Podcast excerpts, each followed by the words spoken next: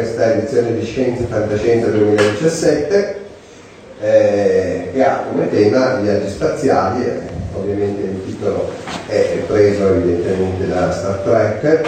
Eh, il dopodomani è riferito soprattutto a quello che sarà un po' l'incontro eh, più, più speciale, eh, quando il 22 novembre avremo ospite eh, Claudio Maccone, caro amico che è anche direttore eh, tecnico dell'Accademia Internazionale di Astronautica, eh, il massimo organo in campo delle scienze spaziali a livello mondiale, che unisce ehm, un'accademia che riunisce i migliori scienziati di tutte le agenzie spaziali, di tutti eh, gli organismi che si occupano di spazio nel mondo, lui è proprio direttore tecnico per l'esplorazione dello spazio e ci racconterà alcuni progetti di missioni spaziali a, a cui ha in parte e, e almeno in un caso in tutto contribuito lui stesso, uno è proprio un progetto suo, altri sono progetti a cui lui ha partecipato,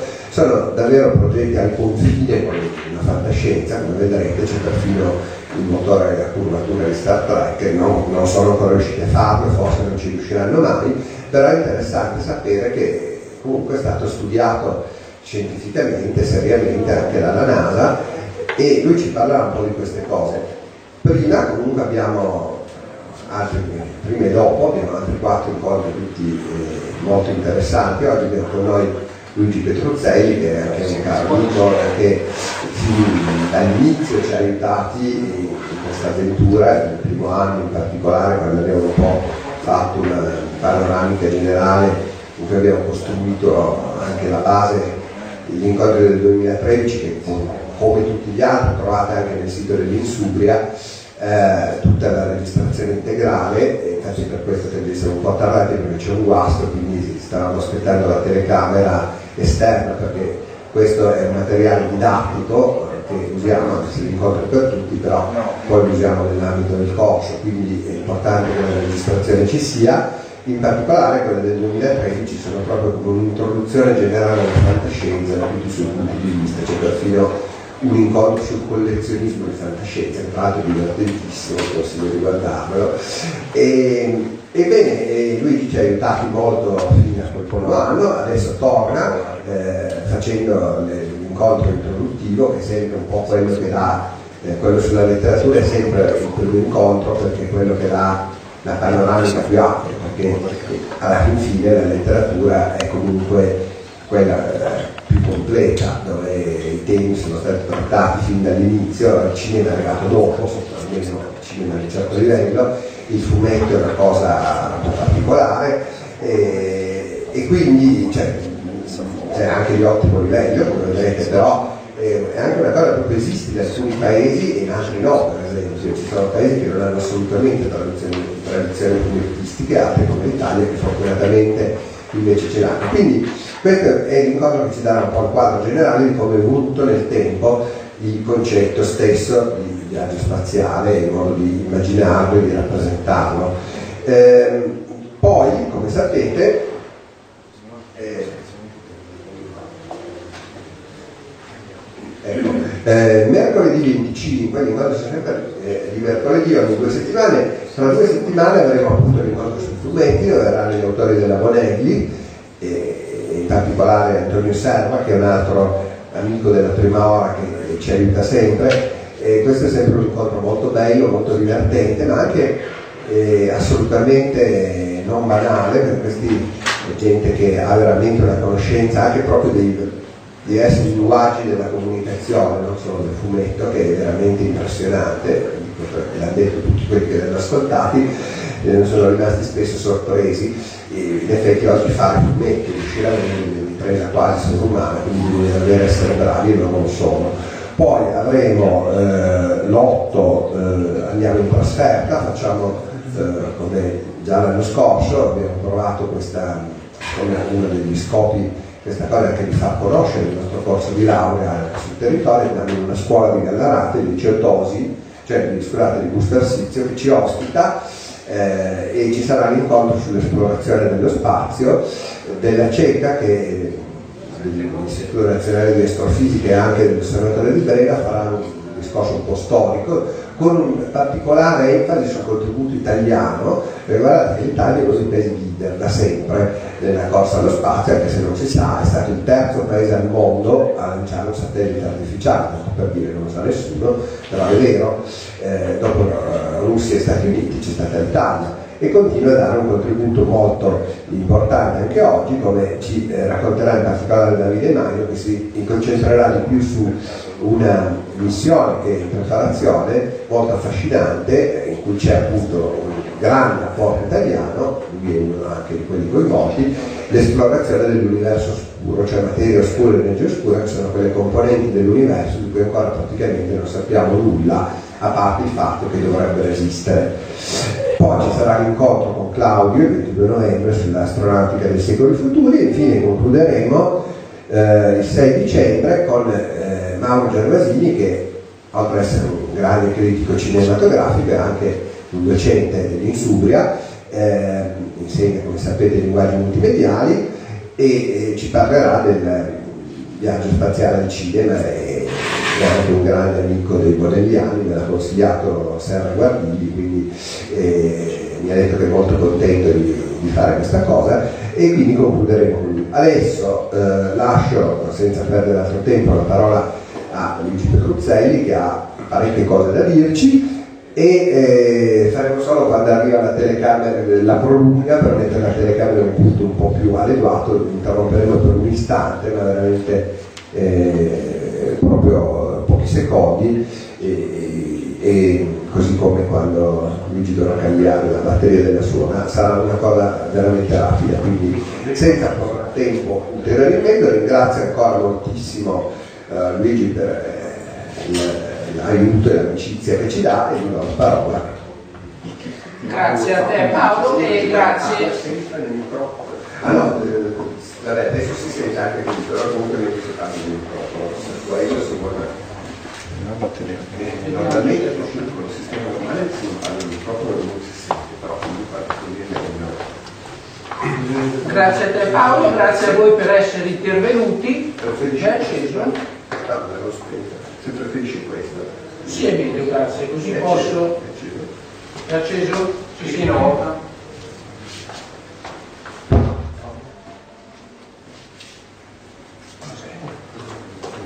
Si sente adesso? Sì. Allora, grazie a tutti per essere intervenuti. Eh, seppur era difficile riuscire a dire tutto quello che avrei voluto dire adesso, con il ritardo che avuto, sarà anche peggio. Quindi preparatevi a una bella corsa e salteremo quello che si può saltare. Allora, chi sono io? Velocissima presentazione. Io mi occupo come lettore di fantascienza fin da quando avevo nemmeno 10 anni, quindi stiamo parlando di 40 anni fa, un pochino di libri li ho letti e da 10 anni sono anche editore, soprattutto di fantascienza. Dal punto di vista della formazione però sono un matematico, ho lavorato in matematica qui all'Università di Milano, per cui qualcosina in qualche aspetto ogni tanto ci capisco. Eh, mi diverto da anni a fare delle, della chiamiamola di divulgazione della cultura fantascientifica o comunque fantastica qui in Italia in giro per varie scuole eccetera eccetera, tant'è che da qualche anno sono anche socio della World SF Italia che tra i suoi obiettivi ha proprio questo. Viaggi spaziali e fantascienza.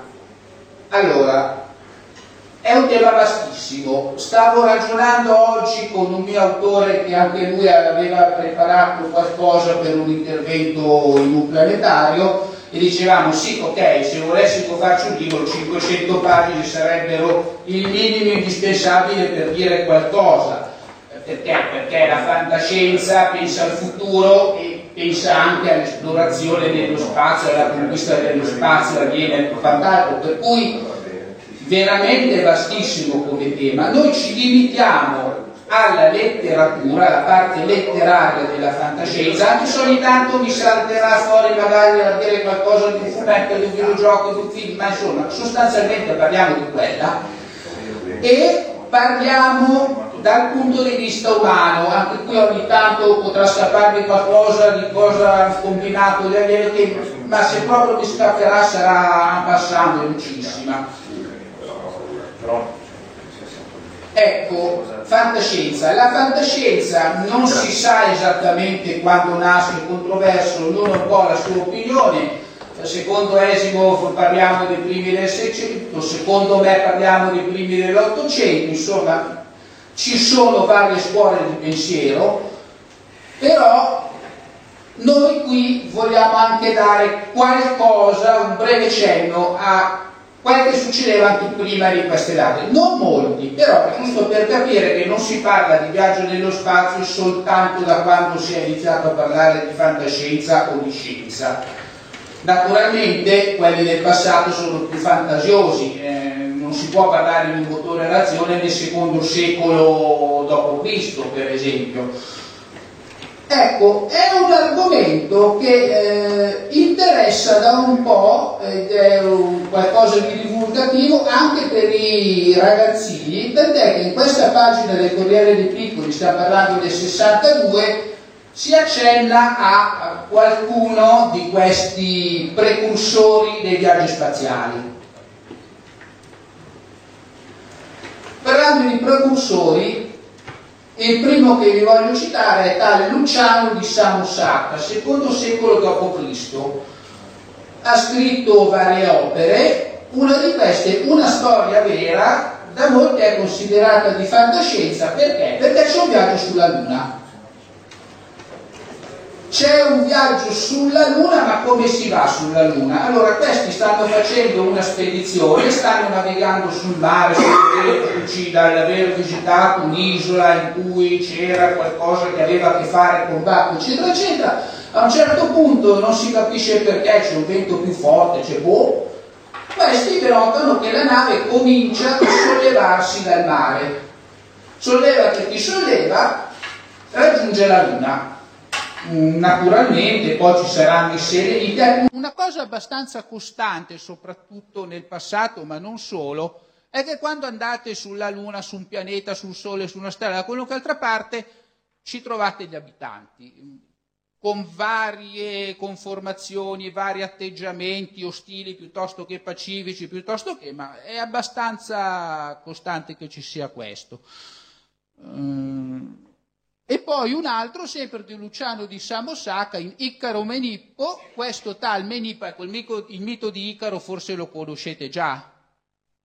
Ok, vedo qualche sì, per cui non starò a ripetervelo. E anche questo Menippo, con ali di aquile d'avvoltoio, arriva prima sulla Luna, poi sul Sole e oltre, e da lì vede con occhio d'aquila, quindi qualcosa che si potrebbe pensare sia simile a un telescopio, riesce a, a vedere quel che c'è sulla terra finché non raggiunge addirittura la dimora degli dei.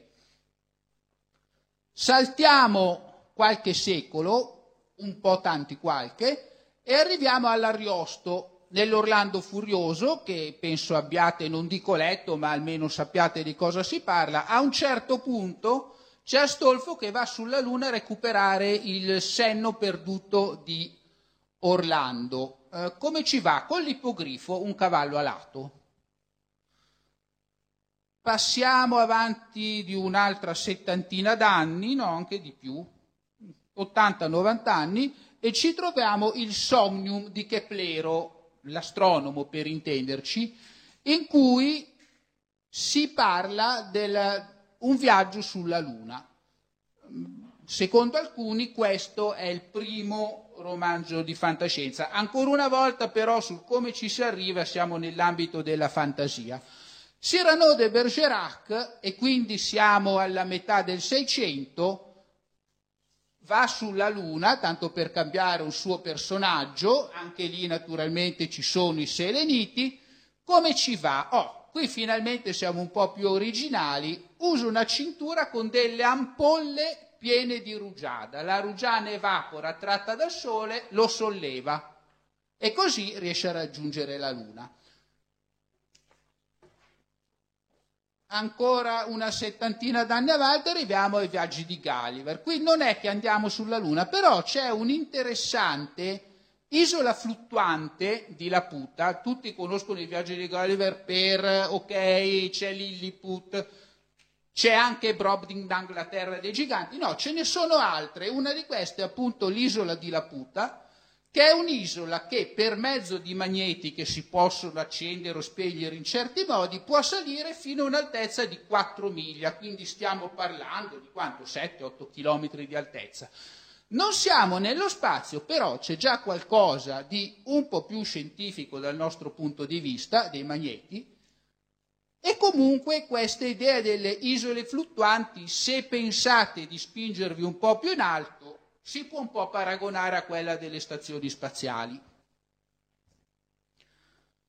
Nell'Ottocento Edgar Allan Poe, il eh, viaggio di Hans Pfahl, Hans Pfahl sulla Luna, questo Hans Pfahl riesce a raggiungere la Luna con un pallone aerostatico, all'epoca esistevano da un po', però la sua scoperta è quella di un gas molto più leggero dell'idrogeno, da qualche parte ho letto 27 volte ma non vi confermo che sia proprio così, comunque molto più leggero dell'idrogeno e con questo pallone aerostatico riesce a raggiungere la Luna.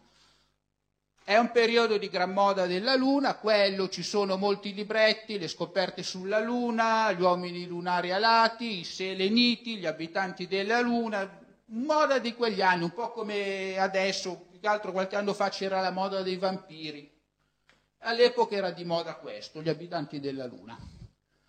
Poi finalmente passiamo alla metà dell'Ottocento e abbiamo qualcosa che da un punto di vista scientifico è un po' più corposo.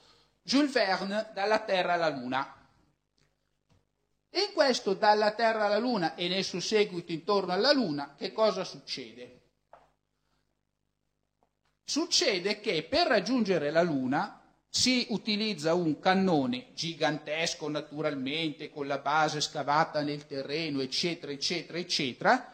Si costruisce un proiettile sferico di alluminio che è leggero, usano del fulmicotone come detonatore e riescono a spararlo verso la Luna. Non vi sto a dire tutta la storia perché sono 103 slide, se ve la racconto completa per ciascuna non finiamo più. E il lancio ha successo, tra l'altro c'era dietro una scommessa tra questi dell'equipaggio, quelli della società, eccetera, eccetera. Vabbè, fatto sta che il lancio ha successo, il proiettile viene sparato verso la Luna e da terra riescono ad osservare che effettivamente c'è questo proiettile intorno alla Luna. Così finisce il primo romanzo, poi c'è il secondo intorno alla Luna di cinque anni dopo, che riprende questo viaggio dal punto di vista dell'equipaggio del proiettile. Quindi dal momento in cui vengono sparati a cosa succede? Hanno un imprevisto per cui non entrano nell'orbita lunare alla quale avrebbero voluto entrare, ma addirittura dovrebbero andare persi nello spazio, ragionandoci naturalmente dal buon Verde con il suo spirito scientifico che aveva e che metteva in tutti i suoi romanzi, riescono a utilizzare dei razzi che avevano a bordo per cambiare l'orbita e dirigersi verso la Terra. Sulla Terra cadono nell'Oceano Pacifico, quindi non si distruggono, c'è lì una nave che li raccoglie, tra l'altro con a bordo un, uh, un amico di uno dei tre, e, e Verne, se leggete questa descrizione, si pone anche alcuni problemi collaterali che comunque sono importanti. Sì, ok, andiamo sulla Luna, però come facciamo con l'aria? E allora c'è questo generatore di ossigeno all'interno della capsula. Sì, lo spazio, ma lo spazio è freddo e allora bisogna cercare di non esporsi al freddo siderale e così via. Ecco, qui vi metto un paio di copertine di questi due romanzi, sono edizioni degli anni tra il 50 e il 70, direi. Andiamo avanti di pochi anni e qui adesso cominciamo a avere più gente che scrive di questi argomenti. Herbert John Wells, i primi uomini sulla Luna. Qui si va sulla Luna in un altro modo ancora. C'è questo dottor Cavor che si è inventato una sostanza, tanto per aver fantasia la cavorite, che scherma dalla forza di gravità. Con questa sostanza riesce a costruire una navicella sferica anche questa volta, scagliata dalla rotazione terrestre e raggiunge la Luna, tanto per cambiare abitata. Dopodiché riesco, vengono catturati dai seleniti, ma mentre Bedford riesce a fuggire, eh, Cavor e rimane sulla Luna. Qualcuno di voi probabilmente potrebbe aver sentito parlare non solo del romanzo, ma anche del film da cui è stato tratto. C'è anche un film non è stato il primo Wells a sfruttare questa idea dell'antigravità perché già l'italiano Ulissi Grifoni nel 1887 ha scritto Dalla Terra alle stelle, in cui c'era una vernice antigravitazionale con cui si riusciva a raggiungere Marte. Ecco, prima ancora, perché questo dell'87 è un ampliamento di un suo lavoro del 1885, da Firenze alle stelle, in cui uno studente fiorentino faceva questa scoperta, eccetera, eccetera, eccetera. Ecco, problema, l'antigravità, lo vedremo magari poi meglio dopo. Fatto sta che pare che sia problematico, perché mentre ad esempio riuscite a schermarvi dalle, cariche, dalle cariche elettrostatiche dai campi elettromagnetici, gabbia di Faraday, non c'è per il momento uno schermo dalla forza gravitazionale. Il problema è più complicato perché la forza gravitazionale si può interpretare, secondo la relatività generale di Einstein, come una curvatura dello spazio-tempo, quindi mh, non è proprio così semplice. Tra l'altro, vi faccio notare che mentre nel caso dei campi elettrici avete cariche positive e cariche negative, protoni e elettroni per intenderci, nel caso della forza gravitazionale avete delle masse positive. È vero che si teorizzano energie negative, eccetera, però sono tutti argomenti di ricerca al momento. Ecco, a questo punto siamo già al 1909 dove si vedono ormai idee anche più moderne. Un'astronave che funziona con l'energia atomica, questo Colombo dello spazio di Garrett Service, che viene utilizzata per andare verso Venere, mm, dedicato ai lettori di Giulio Verne. Qualcuno che l'ha letto dice sì, in effetti sembra molto un romanzo di Verne. Una cosa vi faccio notare che dei trattati teorici sui motori a reazione sono già del 1903, per cui ormai siamo in ambito volendo scientifico, anche se non tutti utilizzavano solo idee scientifiche. In John Carter di Marte, anche qui ne hanno tratto un film in tempi relativamente recenti, John Carter riesce ad arrivare su Marte. Sì, però non è che ci arriva con astronavi o che. Eh, è inseguito dai peli rossa, entra in una caverna per scappare, a un certo punto c'è questo brano in cui è sopraffatto da una sensazione come in sogno, bla bla bla, sostanzialmente viene paralizzato da una specie di gas, e si stacca dal suo corpo, scappa dalla caverna con questo suo, chiamiamolo, corpo astrale, vede Marte nel cielo, dice ah sì che bello vorrei essere su Marte, puff, si ritrova là. Mm, alcuni dicono, eh, che Boros conoscesse comunque l'idea dei viaggi spaziali e delle astronavi, tant'è che il resto del suo romanzo eh, è comunque abbastanza fondato relativamente per l'epoca, intendiamoci, dal punto di vista scientifico. Qualcuno dice è stato il suo editore che, visto che in quegli anni andavano di moda queste cose con i corpi astrali, a suggerirgli di cambiarlo. Tant'è che poi, nei suoi cicli successivi, Carson di Venere del 32, ecco, quando vi metto gli anni di un ciclo, intendo l'anno in cui comincia il ciclo, essendo cicli, magari poi passano anni da, rispetto a quando l'ha iniziato e tra quando c'è l'ultimo romanzo, il racconto del ciclo. E, e, anche nella trilogia del ciclo lunare 23 ci si parla di razzi che vanno fuori rotta, tutti e due razzi diretti a Marte, in un caso il razzo va fuori rotta e a terra sulla Luna, perdonatemi la Terra anche quando mi riferisco a un altro corpo celeste, ma sennò diventa complicato, e mentre nel caso di Venere, razzo per Marte fuori rotta cade su Venere. Naturalmente in tutti questi casi su Marte ci sono forme di vita, sulla Luna ci sono, eccetera, eccetera, eccetera. Ecco, due copertine dell'edizione Nord. Eh, ho messo qua e là delle copertine, visto che comunque non ho trovato un, un corso, un, in questo corso una lezione dedicata all'illustrazione di fantascienza per il viaggio spaziale, quindi ogni tanto mi sono permesso di mettercene qualcuna magari spezziamo anche un po'.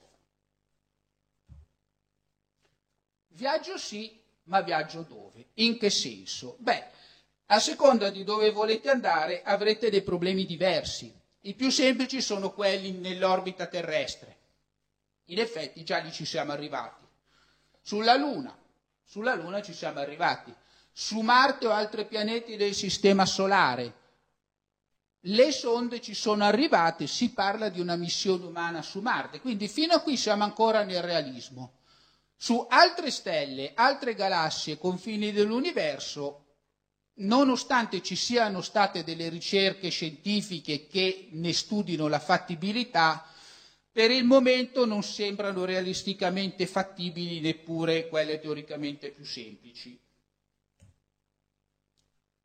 copertine di due antologie, spazio interno, parliamo di sistema solare, spazio esterno, fuori.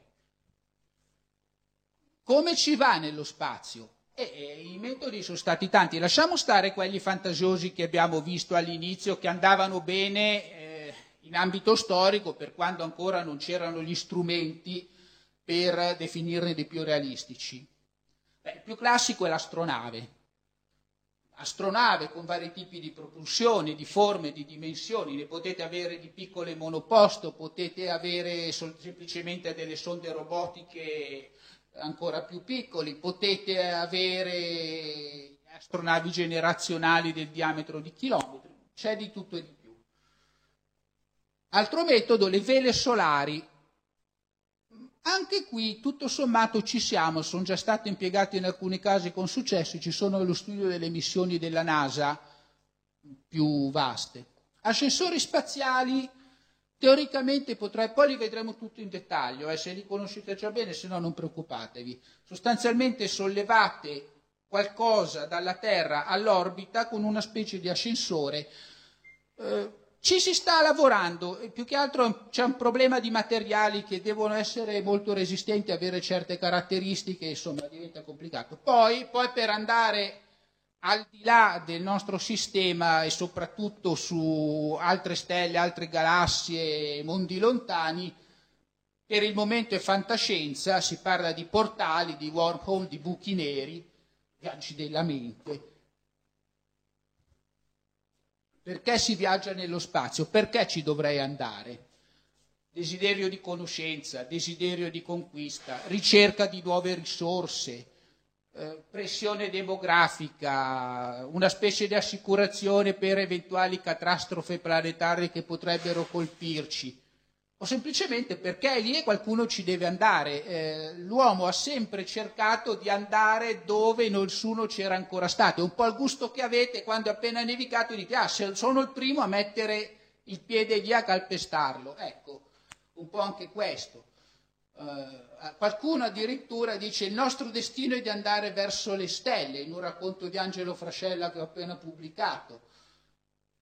Mm, c'è una bella citazione di Mongini, Giovanni Mongini è un esperto soprattutto di cinema, di fantascienza, e tra l'altro lui ha scritto a questo riguardo un universo in celluloide cinema di fantascienza tra stelle e pianeti, se qualcuno è interessato poi gli posso dare gli estremi, in cui analizza tutti i vari pianeti del sistema solare piuttosto che corpi al di fuori del sistema solare e dice ok, per, per, andare lì su Venere è stato trattato in questi film, alcuni perché anche lì sono tantissimi, si deve compiere una scelta, A, B, C, D e li spiega brevemente. Quindi ha una parte scientifica e una parte di questa è di fantasia, potrebbe essere utile per l'ultima lezione del corso, ultima o penultima, non ricordo, quella su cinema di fantascienza e viaggi spaziali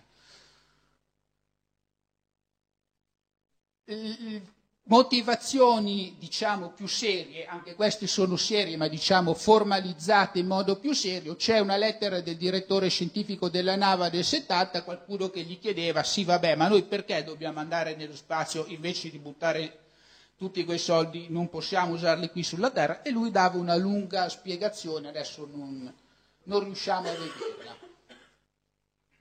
Torniamo alle astronavi, che sono il metodo principe per spostarsi nello spazio e sono quello che stiamo usando anche noi, tutto sommato. Dal punto di vista della fantascienza sono abbastanza una convenzione, come saranno delle convenzioni il viaggio nell'iperspazio o i wormhole o i portali. Sono cose codificate che si usano. Qualcuno dice sì, voglio anche spiegarvi come funziona, perché va in questo modo, eccetera, eccetera. A qualcun altro non interessa proprio non mi interessa come mi muovo, devo spostarmi da qui a lì, non me ne preoccupo, dico che ci sono andato perché a me interessa raccontare un'altra storia, dei personaggi, un'avventura, delle battaglie, l'impero galattico, non mi interessa come mi muovo, mi muovo appunto, do per assolato che in futuro l'umanità ci riuscirà. Se scrivo un western, cosa uso per spostarmi? Il cavallo. Se scrivo un romanzo realistico adesso avrò l'automobile, avrò il treno, avrò l'aereo e non sto a descrivervi come funziona. Se scrivo del futuro ci sono le astronavi, mi sposto con le astronavi o metodi equivalenti. Qualcuno a volte dà delle spiegazioni sui principi di funzionamento di queste astronavi, qualcuno non ne dà proprio, Ecco, copertine con astronavi, carrellata di copertine con astronavi. Secondo voi qual è la forma, almeno io ho fatto un piccolo sondaggio, ne ho guardato c- qualche centinaio nei giorni scorsi di copertine con astronavi. La forma più utilizzata, secondo voi? O non ne conoscete abbastanza?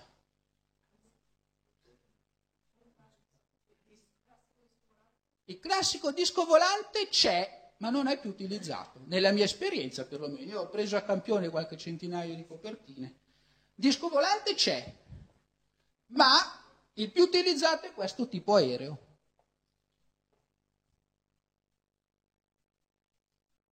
Li vediamo velocemente così ci riposiamo anche un attimo. Questa è una rivista del 30, queste siamo nel 60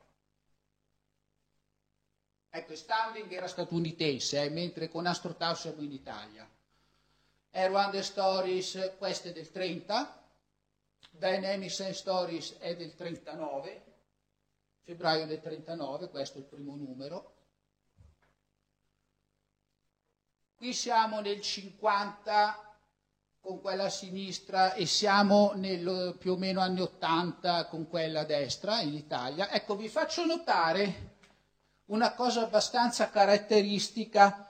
Allora, astronave, lui, tutta spaziale lì che traffica, lei terrorizzata in costume. Ma vabbè, perché non abbia la tuta spaziale? Faceva più copertina così, si vede. Qui siamo in Italia a metà anni 50. Qui siamo negli Stati Uniti a inizio anni 50. Ecco, vi faccio notare due cose, una in una copertina. C'è un articolo di Willy Ley. Eh, Willy Ley era un grande entusiasta del viaggio spaziale e dell'astronautica e tenne, tra le altre cose, una rivista di divulgazione scientifica su questa rivista Galaxy, che negli Stati Uniti era la più importante all'epoca per la fantascienza, e lui dava un certo rigore scientifico a questi suoi articoli. Qui abbiamo una forma molto particolare di astronave e anche di tute spaziali. Galaxy si divertiva in quegli anni, più o meno da, da metà anni 50, inizio anni 60, nel numero di dicembre o di gennaio a mettere delle copertine natalizie. Questa è un'altra copertina natalizia di Galaxy. Questo povero Babbo Natale disperato studia navigazione interstellare, carte stellari e tutto quel che può essere per consegnare i suoi regali. Copertina inizio anni 80 di un italiano Giuseppe Festino, un'astronave che viaggia verso un buco nero, una stella di neutroni. Storie di razzi e satelliti, due classici della fantascienza. C'erano anche astronavi sferiche, meno diffuse, ma eh, se ne vedono abbastanza spesso anche di queste altri tipi di astronavi, qui siamo in un caso del 39, in un altro metà anni 50, prima metà anni 50. Questo è un classico, il primo numero di romanzi di Urania, che trovate semplicemente come Urania ancora in edicola, siamo nel 52. Vi faccio notare l'autore Arthur Clarke, che citeremo più volte. E qui ce n'è un'altra di Arthur Clarke, un'altra astronave sferica. Ecco, questo è interessante, questo Wonder Stories. Siamo nel 36. Vi ricorda niente la forma di quell'astronave? Mai visto l'Enterprise di Star Trek? Non ve la ricordo un po', solo che qui siamo nel 36. Eh, Star Trek è di fine anni 70, 67, 68.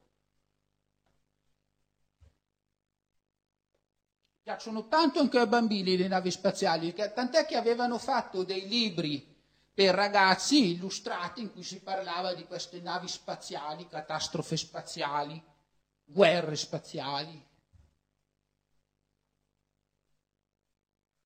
Quindi le astronavi come funzionano o non ci interessa o lo saltiamo, oppure addirittura diamo delle spiegazioni che sono evidentemente umoristiche e prendono anche un po' in giro le convenzioni del genere. Eh, per esempio questa di Adalberto Schersosimo, scrittore italiano di fantascienza, più noto forse per il fantasy, grazie a una serie di considerazioni matematiche relative all'utilizzo delle imprevedibili fonti di energia fornita dalla materia oscura e dalle distorsioni spazio-temporali, si spostavano queste astronavi. Oggi la legge di Levinsky-Clinton ci permette di viaggiare rapidamente per la galassia fino a distanze commensurabili. Evidentemente questi nomi sono una storpiatura dell'ex presidente statunitense Clinton e, beh, sapete chi fosse quella tal Monica.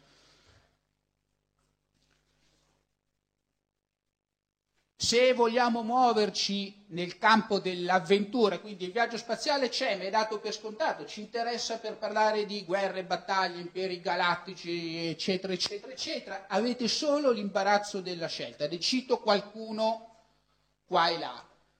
Uno famosissimo tra i primi, all'odola dello spazio di tal uh, Doc Smith, Doc perché era un, uh, un dottore, non in medicina, ma ero un dottore. Siamo a fine anni 20 in questo caso. Ricordiamo che col Colombo nello spazio eravamo nel 9, con Joe Carter di Marte erano nel 12, qui siamo arrivati a fine anni 20. Eh, ha fatto anche il ciclo dei Lensman, ha fatto tantissima roba di tipo avventuroso. Poi è andato un po' fuori moda, tant'è che negli anni 50 ha fatto fatica a fare pubblicare gli ultimi romanzi del ciclo.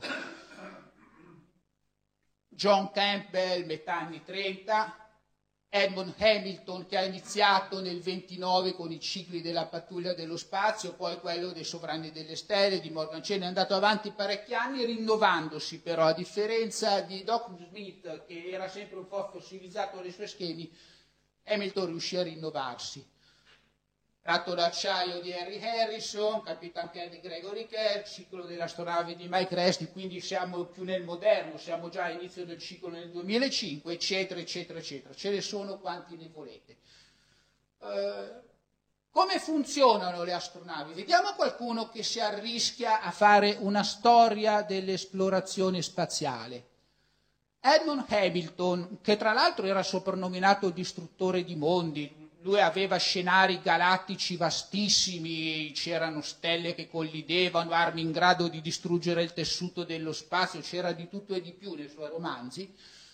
Nei Sovrani delle Stelle, che è un romanzo del 1947,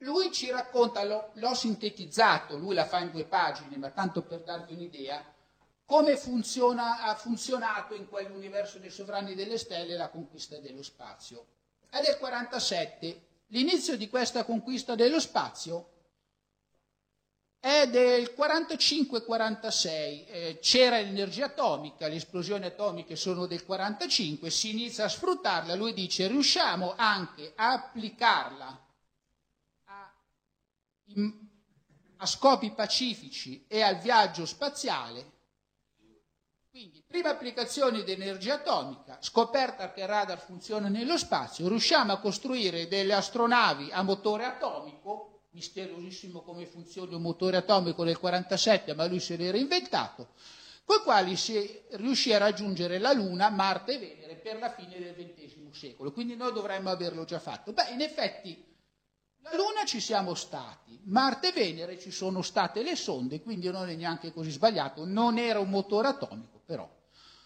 Poi però lui dice, le stelle sono troppo lontane e vedremo dopo quanto. E fino al termine del XXII secolo sostanzialmente non succede altro, stiamo confinati nel nostro sistema solare, finché ci sono simultaneamente tre scoperte, ovviamente del tutto inventate da Hamilton, i raggi subspettrali, radiazioni elettromagnetiche molto più veloci della luce che nella loro versione raggi di pressione a una certa frequenza reagiscono con, uso le sue parole, le, pormi, le, polveri cosmiche degli spazi interstellari spingendo avanti le astronavi. Ci sono queste onde di pressione che spingono da una parte queste polveri cosmiche e l'astronave va avanti. Quelle sono più veloci della luce, anche l'astronave va avanti più veloce della luce. Ci sono dei problemi che vedremo meglio più avanti, Serve il controllo della massa, vedremo perché quando vedremo un minimo di dilatazione della massa nell'ambito della relatività ristretta, che viene trasformata in energia e poi dal momento che il corpo umano non può sopportare chissà quali accelerazioni, noi siamo abituati all'accelerazione della Terra, se state su un aeroplano e siete un pilota militare potete prendervi qualche volta l'accelerazione della Terra, 3, 4, 5 G, va, sì, fate fatica, ma insomma si fa. Accelerazioni maggiori no, non ce la fate, eh, se va bene svenite, se va male altro. E allora si inventa il campo di stasi che eh, vi mette in grado di sopportare le accelerazioni fortissime che servono per raggiungere quelle velocità. Con queste tre finalmente si possono raggiungere le stelle e lì avventure di tutto e di più di tutti i tipi. Astronave non è soltanto un guscio vuoto dove possono andare gli esseri umani e guidarla. Ci sono anche astronavi che hanno per così dire una loro personalità. Cito soltanto un paio di esempi di M. Crefri, la nave che cantava, questa una, nasce come bambina con forti problemi fisici. Per fortuna la sua mente funziona, allora la addestrano per essere, diciamo, incapsulata in un'astronave, cioè prenderanno il suo cervello, lo metteranno in questa astronave e lei piloterà questa astronave. In un certo senso sarà l'astronave perché con le connessioni del cervello controllerà tutti i vari sistemi. E lo stesso in Santiago di Mike Resnick, qui siamo nell'86, nel caso della nave che cantava era nel 61, a Schussler in Cyborg succede un qualcosa del genere. Incidente spaziale, precipita su un pianeta alieno, gli alieni non hanno mai visto come è fatto un essere umano, questo è completamente distrutto, insomma lo ricostruiscono con quel poco che riescono a mettere insieme dopo un incidente spaziale, sostanzialmente è ridotto in modo tale che prendono il cervello, lo mettono all'interno di un'astronave e lui controlla la nave, anche qui in un certo senso è la nave, perché? Perché la temperatura, la regola, come il cervello regolerebbe la temperatura del nostro corpo, eccetera, eccetera, eccetera. Piuttosto che astronavi dotate di intelligenza artificiale. Naturalmente le astronavi non sono le uniche protagoniste di un viaggio dello spazio fantascientifico. Qualcosa che c'è molto molto spesso sono le stazioni spaziali. Anche qui noi nel nostro piccolo qualcuna l'abbiamo davvero. A cosa servono? E eh, se voi dovete lasciare un pianeta e andare nello spazio, vi serve molto carburante per vincere la forza di gravità del pianeta. Se siete già in alto, il tutto diventa più facile. Non solo, potrebbe anche essere che per viaggi più lunghi vi servono astronavi gigantesche di un certo tipo con certi tipi di propulsione, mentre dalla stazione alla, spaziale alla Terra è più semplice muoversi. Potete usare delle navette tipo shuttle, potete usare degli ascensori spaziali, o se avete la tecnologia, eh, come in questo caso in un film Star Trek, perché no, potete usare il teletrasporto. Sono tantissimi i romanzi con stazioni spazia- spaziali, è un'altra costante quasi dei, dei romanzi di fantascienza di questo genere. Cito solo Isole cosmiche di questo tal Clark del 52. Ecco, faccio notare che Clark si definiva spesso colui che ha perso dei miliardi perché è stato lui, tra le tante ipotesi che ogni tanto fa, si fanno nella fantascienza, ogni tanto qualcuna ci prende. Nel caso di Clark fu il primo a ipotizzare l'utilizzo delle orbite geostazionarie per i satelliti di telecomunicazioni e ormai le usiamo tranquillamente sempre, solo che lui non ci ha fatto una lira. Poi Andiamo alla propulsione. Ci sono vari tipi di propulsione. Eh, noi non parliamo in questo caso della propulsione meno divertente, diciamo così anche, dai. Non vi serve solo per postarvi da qui alla Luna, ma anche per girare l'astronave, ruotarla, posizionarla per i piccoli spostamenti. Quello non è interessante, si fa di solito con dei dei principi di azione e reazione li facciamo già dei razzettini chimici fine.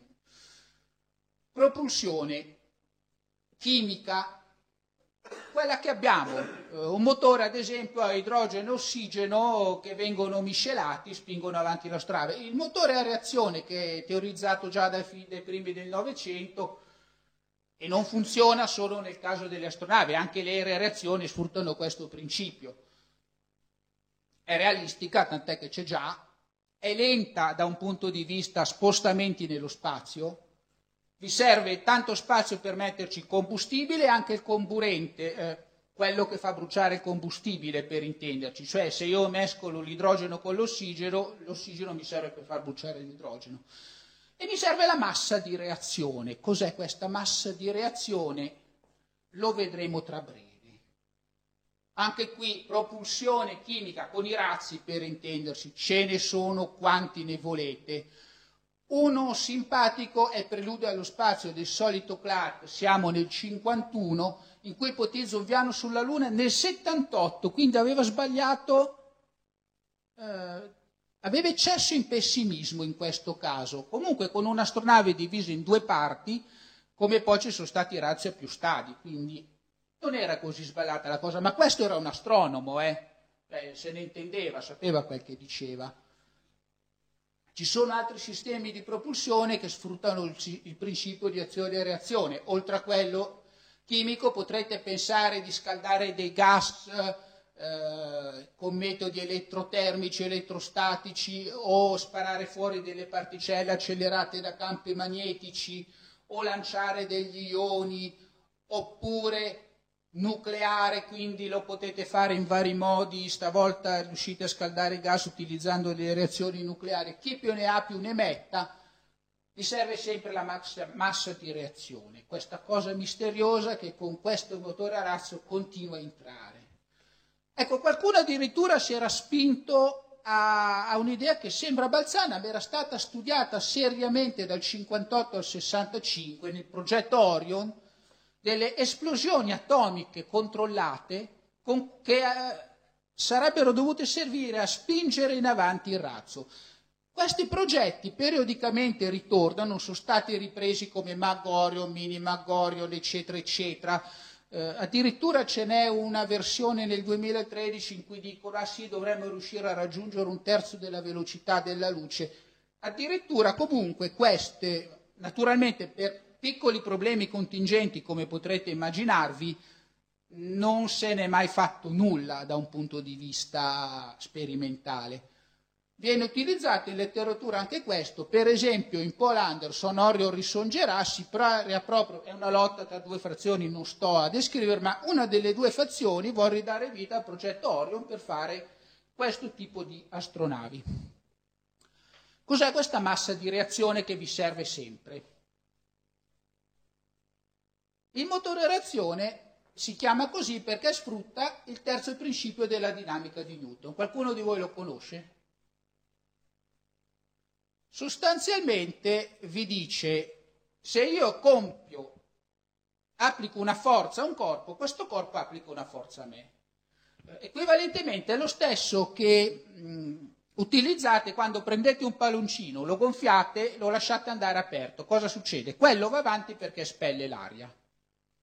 La forza del gas che viene spinto all'indietro spinge in avanti il palloncino. A ogni azione corrisponde una reazione uguale e contraria. Vi risparmio la formulazione matematica. E c'è una cosa che questo principio di azione e reazione ha molto a che fare con la conservazione della quantità di moto. Adesso vediamo chi di voi è il primo a terrorizzarsi. Sono stato bravo, l'ho fatto in una versione algebrica semplificata perché per farlo seriamente avrei dovuto usare un po' di calcolo differenziale, ma sostanzialmente si vede che in alto, forza che applico io è uguale all'opposto della forza che viene applicata al, al, corpo, si fa qualche passaggio matematico e si fa vedere che lì, da lì discende, o potreste fare il contrario, che il prodotto di queste quantità, massa per velocità, all'inizio e alla fine dei corpi del sistema rimane costante, all'inizio e alla fine se fate questa somma è la stessa. Cosa vuol dire, a parte le formule che non vi piacciono? che se volete muovermi in avanti dovete lanciare qualcosa indietro. Sostanzialmente vuol dire questo. Dove prendo questo qualcosa da lanciare indietro, ce l'ho a bordo della mia astronave razzo quel che l'è. È questa massa di reazione.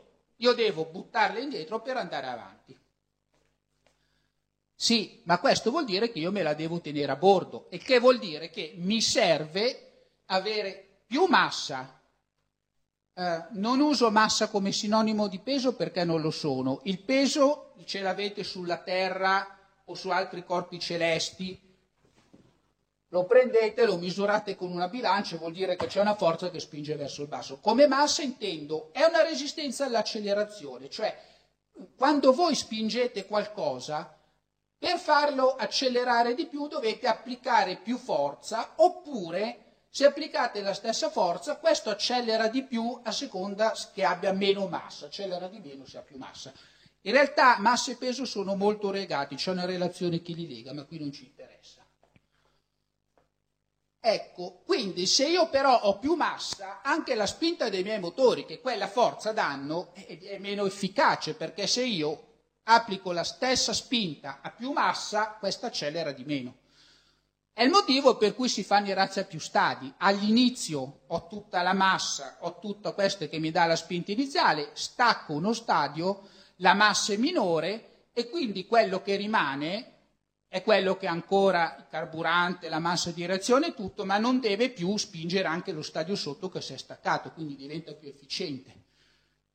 Avete ascoltato Fantascientificast, podcast di fantascienza e cronache della galassia, da un'idea di Paolo Bianchi e Omar Serafiti, con il contributo cibernetico del Cylon Prof Massimo De Santo.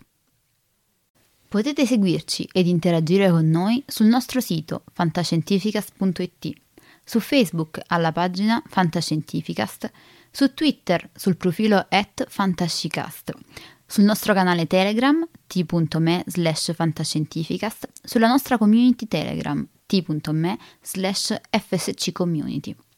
Se siete particolarmente timidi, potete utilizzare la vecchia, cara e affidabile posta elettronica, scrivendoci all'indirizzo redazione at fantascientificas.it. Tutte le puntate sono disponibili sul nostro sito, su Apple iTunes, su Spotify e su Podbean all'indirizzo podcast.fantascientificas.it. Se volete, potete lasciarci una valutazione a 5 stelle su Apple iTunes ed offrirci una birra romulana o un gotto esplosivo pangalattico, sostenendoci tramite una donazione PayPal utilizzando l'apposito pulsante sul nostro sito. Fantascientificast è una produzione amatoriale, non si intende infrangere alcun copyright, i cui diritti appartengono ai rispettivi detentori.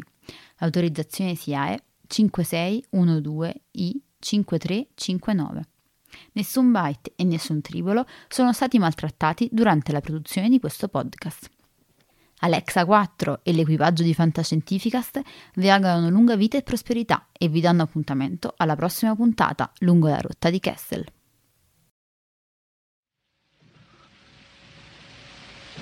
Io ne ho viste cose che voi umani non potreste immaginarvi. Navi da combattimento in fiamme al largo dei bastioni di Orione. E ho visto i raggi B balenare nel buio vicino alle porte di Tannhäuser. E tutti quei momenti andranno perduti nel tempo come lacrime nella pioggia. È tempo di morire.